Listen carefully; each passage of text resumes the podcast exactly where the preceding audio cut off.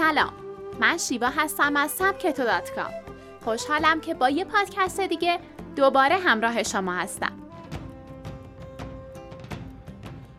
لازم نیست همه نقاط ضعفمون رو بهبود ببخشیم. نقاط ضعفمون همیشه بزرگترین درگیری ذهن ما هن. وقتی توی کاری شکست می‌خوریم به چیزی که می‌خوایم نمی‌رسیم. یا حتی وقتی حال روحی خوبی هم نداریم اولین چیزی که به ذهنمون می‌رسه نقطه ضعفامونه و به خاطر اونها خودمون رو سرزنش می‌کنیم. از طرفی هم تمام کتابا و مقالات موفقیت در این مورد صحبت می‌کنن که باید همه نقطه ضعفامون رو بهبود بدیم و اونها رو از بین ببریم تا بتونیم موفق بشیم. اما این نکته کاملا درست نیست.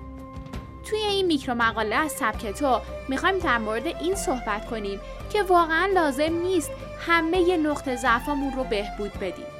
پس با من همراه باشید.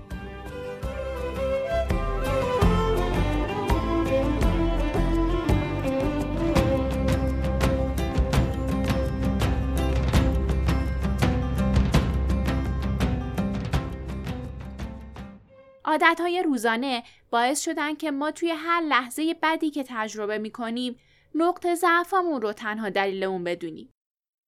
اما الکس لینلی روانشناس و نویسنده کتاب روانشناسی مثبت در عمل توی مصاحبه ای گفت تحقیقاتی که روی افراد مختلف انجام شد نشون داد که تبدیل کامل یک نقطه ضعف به نقطه قوت یک امر کاملا غیر معموله. در واقع مسئله فقط این نیست بلکه از طرفی هم شما نمی‌تونید همه نقطه ضعفاتون رو از بین ببرید. پس باید چیکار کرد؟ اول باید پیدا کنیم که کدوم یکی از نقطه ضعفامون ارزش صرف زمان و انرژی ما رو دارن. برای پیدا کردن اونها باید سه تا سوال از خودتون بپرسید. برای تبدیل این ضعف به قدرت چه هزینه هایی باید بپردازم؟ تبدیل نقطه ضعف قوت مثل سرمایه گذاریه. چون در واقع ما از منابعی که در اختیار داریم هزینه هایی پرداخت می کنیم. اما معمولا این هزینه ها رو به خوبی تشخیص نمیدیم و در نتیجه به نتایج درستی هم نمی رسیم. به طور کلی چهار هزینه مهم توی تبدیل نقطه ضعف به قوت وجود داره. زمان، پول، هزینه از دست دادن سایر فرصت ها و دامنه. پول و زمان به طور معمول همه از میزان اهمیت اونها آگاهن.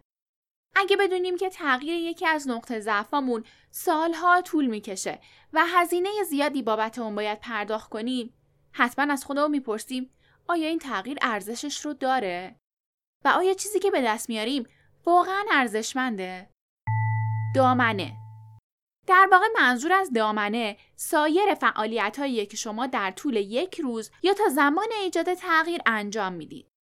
گاهی تغییر نقطه ضعفمون به قدرت مهمن و ارزش زمان و پول زیاد رو هم دارن.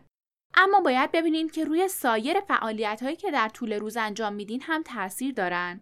آیا این تغییرات می‌تونن همزمان با سایر فعالیت های شما انجام بشن؟ هزینه ای از دست دادن سایر فرصت ها وقتی که شما انرژی و زمانتون رو روی تغییر یک نقطه ضعف متمرکز می کنید، در واقع سایر فرصت ها رو کنار می‌ذارید. چون شما نمی‌تونید همزمان چندین تغییر رو با هم داشته باشید. در نتیجه باید به درستی انتخاب کنید و مطمئن باشید که این تغییر ارزش از دست دادن سایر فرصت ها رو داره. سوال دوم این تغییر چقدر برام مهمه؟ بعضی از نقطه ضعفا هستن که بودنشون لطمه های جبران ناپذیری به ما نمی‌زنه. مثلا ممکنه یه نفر دستپخت خوبی نداشته باشه. اما اونقدر هم بد نیست که هر روز رو گرسنه بگذرونه. و از طرفی اگه بخواد می‌تونه غذاهایی که پخت اونها سخته رو از رستوران سفارش بده. در نتیجه اگه نخواد وارد حرفه آشپزی بشه تغییر این نقطه ضعف نقطه قوت می‌تونه براش اهمیت بسیار پایینی داشته باشه. اما شخصی رو تصور کنید که از صحبت کردن توی جمع میترسه. در نتیجه اون نمی‌تونه دوستای خوبی داشته باشه. توی محیط کارش آرامش نداره و دائم از جامعه گریزونه. این یک نقطه ضعفیه که فرد حتما باید برای اون هزینه کنه و اون رو تغییر بده. چون در غیر این صورت زندگی شخصی و کاریش دچار لطمه های جدی میشه. با تغییر این نقطه ضعف قوت یک تغییر بزرگ تو زندگی اون به وجود میاد. پس باید میزان اهمیت اون تو زندگیتون رو بررسی کنید و ببینید نبودن این ضعف چه تغییراتی تو شما ایجاد می‌کنه. سوال سوم اولویت بندی انجام دادم؟ اول از همه باور کنید که لازم نیست همه زمان و انرژیتون رو صرف کنید و تمام نقطه ضعفاتون رو از بین ببرید. سوالای بالا رو از خودتون بپرسید و لیستی از نقطه ضعفایی که باید تغییر کنن تهیه کنید. دقت کنید برخی از نقطه ضعفایی که می ممکنه واقعا تاثیر تو زندگیمون نداشته باشن و صرفا از تاثیر حرفای دیگران روی ذهن ما مونده باشن. حالا بر اساس تغییراتی که می‌تونن تو زندگی شما ایجاد کنن اونها رو دستبندی و اولویت بندی کنید و با تمرکز کامل روی مورد نقطه ضعف اول شروع کنید. از اینکه با من همراه بودین ممنونم. اگه آخرین نسخه اپلیکیشنمون رو از کافه بازار دریافت کرده باشین می‌تونید میکرو مقاله ها و پادکست هامون رو بلافاصله بعد از انتشار استفاده کنید.